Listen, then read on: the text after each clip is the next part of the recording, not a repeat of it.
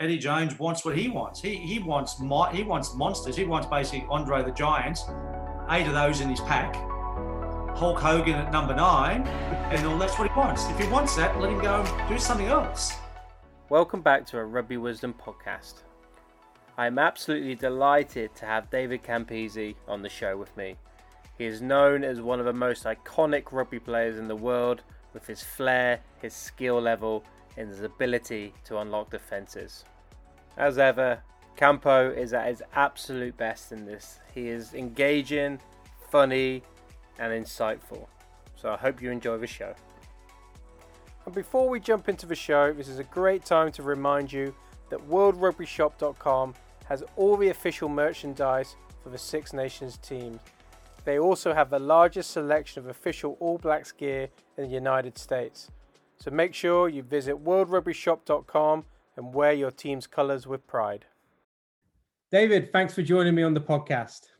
Mate, you're welcome. So, where in the world are you right now? Um, actually, in beautiful Sydney.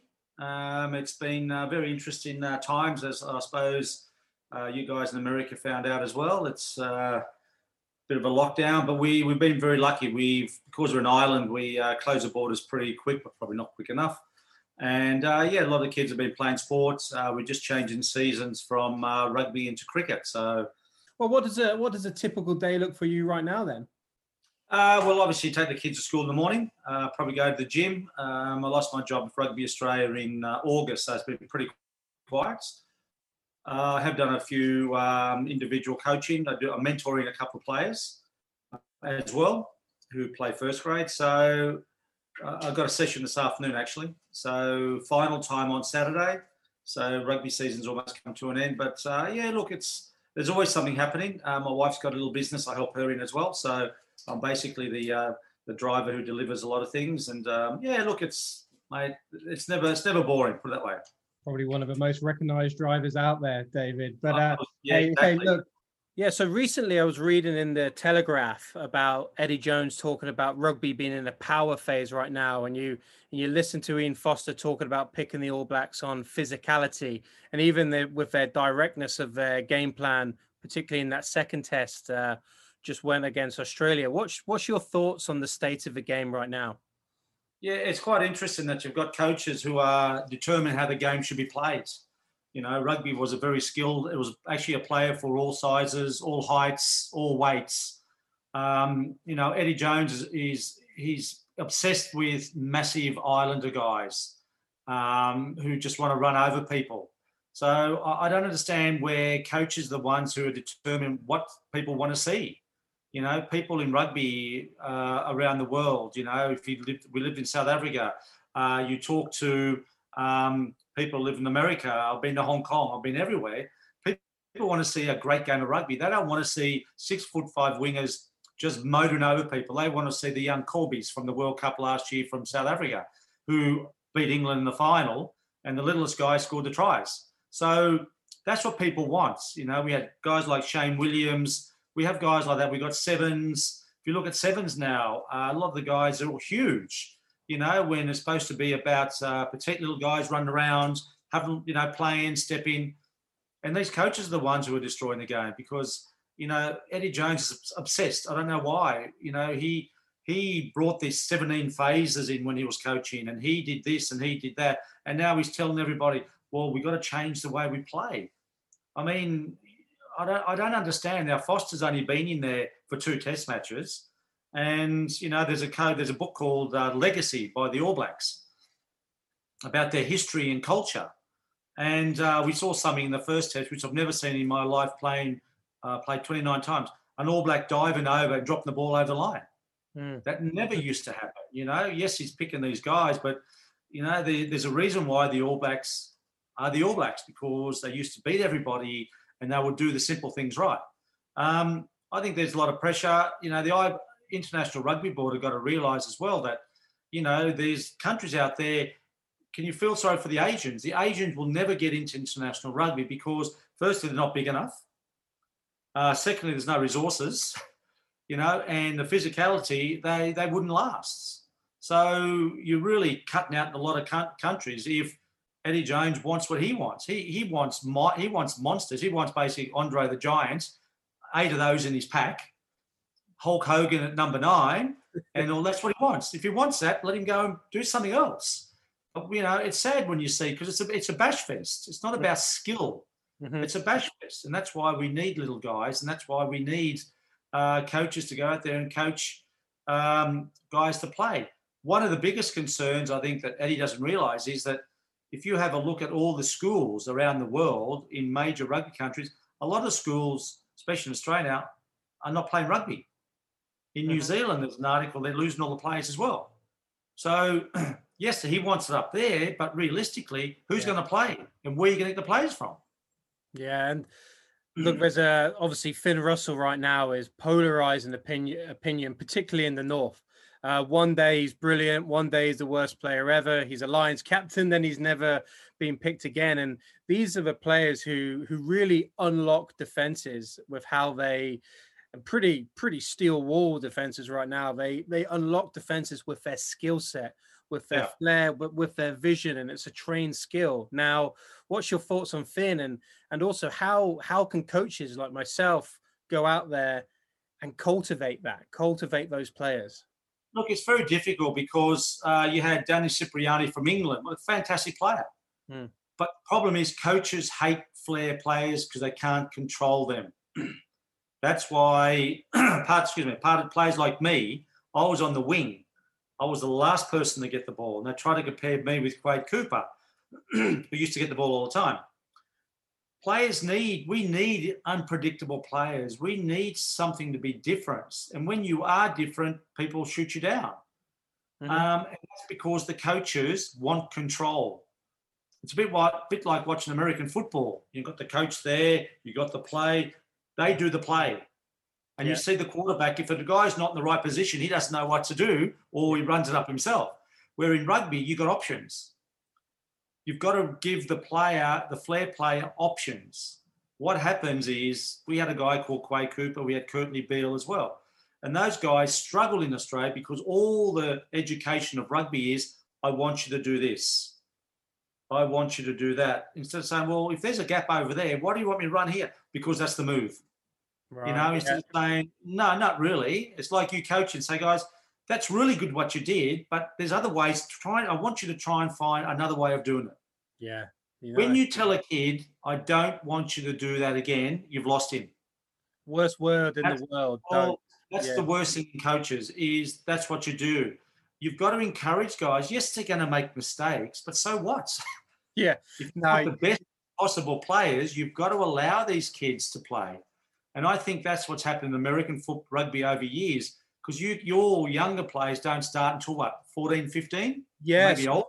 yeah i would say older david like you're and that's a really great point when they first came to when i first came to yale and actually a lot of my players are what they call crossover athletes over here so you've got basketball you've got they call it soccer you've also got you've got football but it was interesting watching these players just naturally play the game particularly the basketballers like Yeah. they're doing passes over the head and all this and that and i actually had to retrain my mind and go this is actually really a positive as opposed to my old English mindset going, no, you pass the ball, you got your hand here, you got a high elbow, and you do this. And it was like, why am I coaching them the skills that they bring to this game out of them? And that was an awesome reflection point for me. And we haven't looked back. I also think that you've got to say to the guys, listen, that's a really good pass. Mhm. But remember, if that goes to the ground, the opposition score, you know, if, so this is how you pass. Look, I don't mind you doing that, but it's got to be not a 50 50 pass. Mhm. It's got to be a 95% pass. Yeah. You know? Yeah. And the other thing is, I've always used, you know, I went to Italy back in the 80s um, after the Grand Slam 84. And uh, that Christmas in Italy, the players said, uh, Davide, that's my name Italian, you, want, you want to go skiing? I've never skied in my life. So they took me to the mountains, Cortina, which is up north Italy. Uh, took me to the top of the mountain, gave me a five minute lesson, said, ciao. and I'm looking down this mountain going, oh, right. So I, mate, I just flew down 100 miles an hour. Um, and then anyway, I kept on learning. And then one day I was skiing, and I saw this little three year old just go, because kids, they don't, they're not scared. Mm. Mm-hmm. They're not scared, but the older they get, you get scared because oh, I better not fall over, I might hurt myself. Mm-hmm. That's what I mean. The younger you get hold of them, the younger you allow them to do things, the more they're going to learn. If you keep them in a box for too long and then you out leash them, they're, they're going to struggle big time. Yeah. And that's where in Australian rugby has been the same. You know, we we haven't allowed these guys to come out because coaches want to win for their school instead of actually coaching for the future. You know, and in our yeah. private schools, we're losing a lot of players to rugby league and all that because um, the skill set's difference. You know, we we struggle big time, and that's why there's so much pressure on the Wallabies because they're the national team. If they win, things start to appeal again. But it's like that movie, you know, that uh, Kevin Costner. If you, you build it, they will come. Mm-hmm. Mm-hmm. Australia, you know, if you play exciting rugby, people will come and watch. If you entertain them, they'll come. If you don't, they won't go. You can always watch something else in Australia. Yeah. So it, it's a very tough uh, industry, and it's very sad that Eddie Jones and all that come out and say things that they're looking for power. What are they trying to do? Go and play American football if they want power. Yeah, you know, this is there, a yeah. game. It's a very unique game, and these coaches are the ones who want to pick the world's biggest guys. So what's going to happen to the little guy like uh, Kolbe? He's mm-hmm. what five foot, probably 10, 11, same as me. Yeah. What happens to us little guys? No, out you go. Not good enough now. Now, so that's so obviously you're you're this is a massive passionate subject of yours, which I love, and it comes across. You've also got your own academy, right? Yeah. So can you tell us more about that and what what that looks like and what you're trying to encourage within your players and also the people, just the whole environment you work with? Well, I, my it's quite interesting because when I turn up, people go, "Oh no, here we go." You know, he's going to run the ball from the dressing room. but um, but believe it or not, I I do the simple basics. Right. That's all I do because if you can't do that, you can't do the hard stuff all these young kids see all these fancy passes. They want to do that. I say, guys, if you can't do the simple things, you cannot do that under pressure. Hmm. So my academy is about coaching the coaches. Say, right, simple catch and pass. Forget the spiral pass. It's harder to pass. And when you do a spiral pass in rugby now, you notice you cannot run up within about a meter of someone to pass a spiral. You've mm-hmm. got to do about three or four meters away. So therefore, the opposition's defence just drifts across the field because you're not actually attracting. So if I want to run at you at 100 miles an hour and do a lateral pass, I can run up about that far. Mm-hmm. If I want to spiral the pass, I've got to run about three or four meters away because you've got to catch it, cock it, and line it up. Yeah. Where a lateral pass, you go bang straight away. That's lost. That's very simple stuff. So when I do coach, uh, which I've coached around the world, um, is simple, basic skills. The more you can do that, the more you practice, the better you get.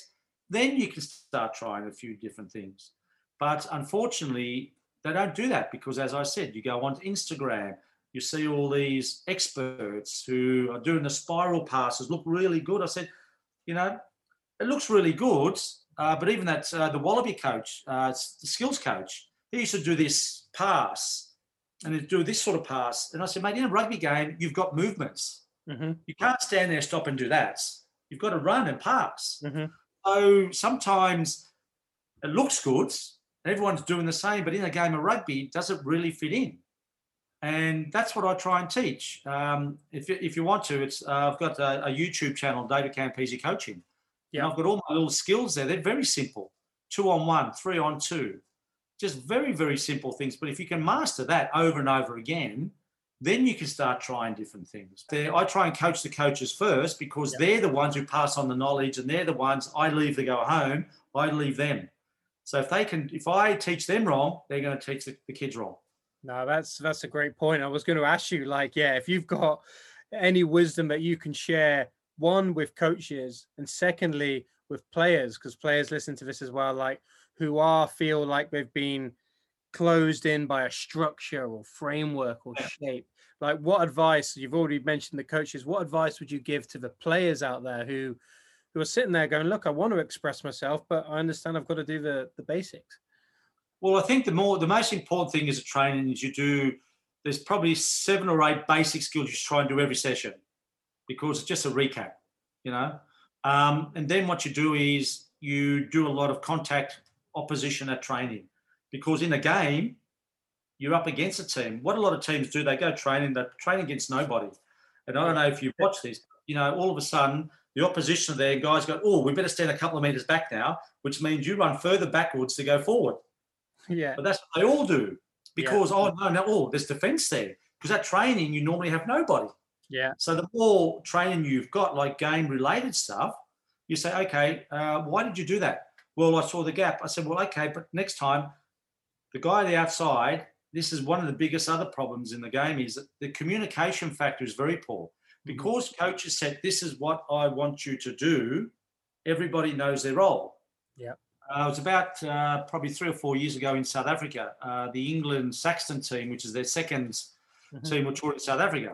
And Richard Hill, who played the World Cup 2003, I knew Richard. Danny Cipriani was playing. I knew Danny. So I said, you know, can I come and watch them train? For an hour and a half, they trained themselves. They knew exactly every position they had to be in for every move. It was just like watching, uh, turning on the video over, turn it off, come back, same thing. They knew exactly what to do. So all of a sudden, if there's no defense there, they're still going to do the move because that's all they're told to do. Mm-hmm. Uh, Jeremy Guscott, I think it was, said um, he was teaching a young guy at Bath a couple of years ago who was playing for England. And he said, mate, you know, if there's an opportunity there, if there's a gap there, and you're told to do a move here, what would you do? He said, um, well, if I took the gap and I lost the ball, I'd be in trouble. So I'll just do what I'm told to do. Mm. Because that's what coaches want. Coaches sit in the box mm-hmm. on a walkie talkie. You know, why, to me, coaches, if you think about the 80s when we played, I'll get in trouble for that. Coaches were not allowed on the oval in test matches. Coaches, there'd be a letter, come down, the players used to sort the problems. Now they go into a classroom, they sit down, there's a whiteboard, and the coach is saying, right, this is what we've got to do. What are they learning? Mm. Why don't you come in and say, guys, right, tell me, what's happening to Scrum? What's happening? We'll fix it. How are you going to fix it? Otherwise, they're not going to learn a thing. Yeah. Yeah, like you know? professionalism changed attitudes. You know, yes, they're getting paid. Everyone's getting paid, but you've got to be the best possible player. And I'm helping a young guy at the moment um, who's was an unbelievable talent. Came out of rugby, went to league, came back. Um, six months ago, couldn't kick left foot at all. Kicks left foot perfectly because to me, every play in the back line, if you're a 10 or 15, hmm. if you can kick right and left foot, you're going to, yeah. the skill factor is amazing. Yeah. And he's playing club rugby, but he gets no feedback. He gets the negative feedback. No, yeah, saying, well, this is what you can't do, or this is, yeah. Well, if that, if that, if that happened to me um, years ago, you know, if I come in, if so, mate, you missed a tackle, I'd be, I'd be in a, a loony asylum. You know, instead of going, mate, great. You never talked about the negatives. You talked about the positives. Yes, you might have missed a tackle. Yes, mate, I made a mistake. It was my fault. But yeah. next time, you don't miss. You don't. But for coaches to always pick at the negative things, yeah, um, it's not really good for the game of rugby or any or any person's um, um, what you call confidence. Yeah, no, absolutely. And one of the biggest things I've enjoyed, and also importantly, what I've seen my players enjoy here at Yale, is like we most of our sessions now are what you would call games based or games based training. So obviously we have a focus area like we're trying to achieve. How mm. do we get the ball here in least amount of time or whatever scenario we decide to put in place? Or we're four points down, we're on a game clock, we've got three minutes left. What do we do? I tell you what, the whole session lifts up. It's because there's competition, you're playing the game. And I found particularly with me dealing with newer players, it actually expedites their learning as well because they're learning through the game as opposed to here's a drill. It looks nice. It looks fluffy. We all look good. And, and as you mentioned earlier, soon as you come against opposition, it goes it goes to a shop. So kind of coaching through games, I found personally been a really a valuable. It's, it's made me a better coach and it's made us a better team. No, definitely. I mean, that the, the thing is important is that you know, coaches, and I keep on saying coaches when I coach them, look, I don't care how you coach. You can coach the way you want to coach because not everyone thinks the same. Mm-hmm. But as long as the kids, the guys have got the skills yep. to play that style of rugby, great. But you can't play a style of rugby if you haven't given the people the skills to play that style. because mm. you're going to get frustrated. The players are going to get frustrated, or sometimes someone might do something different, and you're going to say, "What do that for?" So, well, mate, I just there was an opportunity and I took it. So that's great for trying, but coaches mm. don't do that because we saw the the All Black player. Only dropped the ball over line. He got dropped. Yep. You know, as I said, I've never seen that in my life. An All Black do that. You know, and that's what I mean. That that's gay. It's interesting. That try, no try, gave the confidence confidence to the Wallabies, thinking, yeah, yeah. it should have been 15-3 at half time, but it was 8-3. Mm-hmm. Big difference, you know. So oh, one yeah. little mistake can make a big difference. No, look, it was, uh, yeah, really some really fascinating points. Now, it's probably a big question, but if you had a, a crystal ball um, or a magic wand, one of the two, where do you see rugby going? Can the game swing back towards an attack focus, a creativity focus, or are we going to be in the status quo for a while? What's your kind of vision around that? Uh, look, it's difficult because it depends on the powers that be who runs the game. Mm. And normally it's the coaches who are the ones who are like Eddie's been around for years and years and still hasn't won a World Cup. You know, there's another 57 teams if he wants to go and coach. But I'm just saying that you can't keep on picking the biggest guys in the world. Mm. And that's all they seem to do. And coaches, yes, it's about success. Um, Foster's under a lot of pressure because I believe a lot of New Zealanders didn't like him as the coach. You know, there's reports about that. You know, there's a report in the paper about um, in New Zealand, there's a lot of people not playing rugby as well. There was an article just reached, I think it's I Stuffed, it's called the, the paper over there. Mm-hmm. So if you a read about all that information, you can see that the game's changing. Even when the All Blacks, that's rugby, that's their main main sport. Everyone knows New Zealand because of the All Blacks. So if that starts to dwindle a bit, you know, in all these other countries like America, America's been hasn't been given enough money over the years um, to progress in their rugby. Obviously, you've got American football, you've got baseball and basketball who are going to be don't want you there because it's a very exciting sport, especially sevens. Yeah. Uh, so I just think it, it's sometimes it's the coaches, mm-hmm. but they choose coaches like we've got Dave Rennie, who's the first um, um, Islander, I think it is, to coach an international team. So he's he's had to go overseas, and he's an all he's an All Black who played who coached the Chiefs, but he didn't get the job over there. Hmm. You know, so if you look at World Rugby, you probably find there's about eight or nine coaches from New Zealand. They sort of play the same style that they want to play. Yeah. France uh, played a style of rugby. They used to run the ball from underneath their goalposts. Mm-hmm. The Italians are the Italians. You know, the Welsh used to fly the ball around, but under Gatland, they played a New Zealand style of rugby. Yeah what you call. You know, so every country is unique by what you've talent you've got.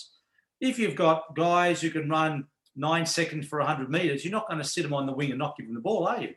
You've mm-hmm. got to find a way to get to them quick with space. So that means the whole back line's got to have beautiful skills. Mm-hmm. So the ball's in front, not the ball going back here. So there's little things that you want to play, but the players haven't got the skills. You will never play that. Even though that's your idea about coaching, You've got to give the players the skills. Mm. The hmm. line out. All you've got to do in the line out is catch the ball. You can run around, dance, do this and that. Just catch it. Mm-hmm. That's the job you want. But now everyone's trying to be so fancy. And the amount of times now that line out throws or the they drop the ball in the line out or it's not straight. Yeah. Bizarre, you know, but that's a little part of the game that you, you should do well. And if you can't do that, how are you going to do the hard stuff? Yeah, and it's interesting as well. Like not always trying to mimic as a coach, not always trying to mimic what you see at the very top end, because more often than not, it's not necessarily applicable. And then, yeah, if you could apply to what your team's strengths are and work with those, I think we're you're going to be in a in a good place. Now, just just before I, I let you go, there's an interesting tournament developing over here, or actually in Bermuda, of the tens. Um, and you're, I know you'll be familiar with the Hong Kong Tens, which is a huge tournament, which I was lucky enough to to work there for for many a year. But um, what's your where's your thoughts on first of all tens as a format and sevens? Because I hear you talk about excitement and get engaging the audience. Now, do those games have a have a place in in world rugby? Yeah, well, it used to. I think the tens back in the day was the, the fat belly pigs. Um, I think from Malaysia. um, they were older guys, and it was more about the fun aspect of the game. Mhm. Um, rugby, you know, I played uh, my first year in 1979. I played fourth grade, and I was playing with like 38 year old, 40 year old guys who've been to the top, who've come back and just want to have a bit of fun. Mhm. Um, and that was my best year of my rugby, my life, because if you did something right or wrong, they'd be talking to you. Do this next time, great. You know, look for that. So oh, that was an education into rugby. Um, now you go to the tens, and they're all young guys. Mhm. You know, it's not about the fun fact. It's all gone professional. Mhm. Um, if if you can do it where you've got to have props, proper players instead of just getting all the young guys and off you go, I think it's going to be beneficial because then all of a sudden you can get big guys, small guys, fat guys, tall guys, whatever playing. Mhm. You know, but if you want to do the world's tens, which is like, you know, ten young guys, you know, just to go over to win instead of actually having the, the fun part of it and all that, which obviously is part of it. Yep. You know, you're looking at a different thing. Sevens uh, in our day was test players playing sevens. You know, we're all test players. The world would come and watch Serge Blanco play. Um, Mark Ella, Michael Lynagh, Tim Horan, Jonah Lomu, Christian Wow. Cullen, Yeah. all those players. Now you go there, no one knows who they are Mhm. Because they're not test players. They're guys who come up through the system, and you know you go there every year and you see an Australian support and said, oh, well, who, do you know any of the players? No, I'm just here supporting Australia. So we've lost that that connection. Uh, the tens look, it's a great idea. Um, but yeah, look, I just think the more opportunity to play rugby in different sports, it's or different levels, a 10, sevens, or 15s, mate, it just promotes the game, uh, you know, around the world. Now, last question. All right. So you talked about Hong Kong Sevens. Have you been in the South Stand? Can you remember it? Any good stories? Yes, I can remember the South Stands. Uh, yes, never been in it. Uh, last couple of years, uh, I've walked around underneath it, but I tell you what, it's like, it's disgusting. Um, but there's not too many sober women and men there at that time. Uh, there was a guy called Mark Andrews who was a Springbok lock. Mhm. Uh, would have been about two, three years ago, and um, this when I was living in South Africa, and um, I saw him there at the tournament. Anyway, I was probably about three or four weeks later. I said, um, "Mate, how was Hong Kong? How was the sevens?" He said, "Mate," he said, "Unbelievable." I said, "On that Sunday," he said, "I went to the South Stand. I didn't watch one game of rugby." He said, "I don't even know who won the tournament."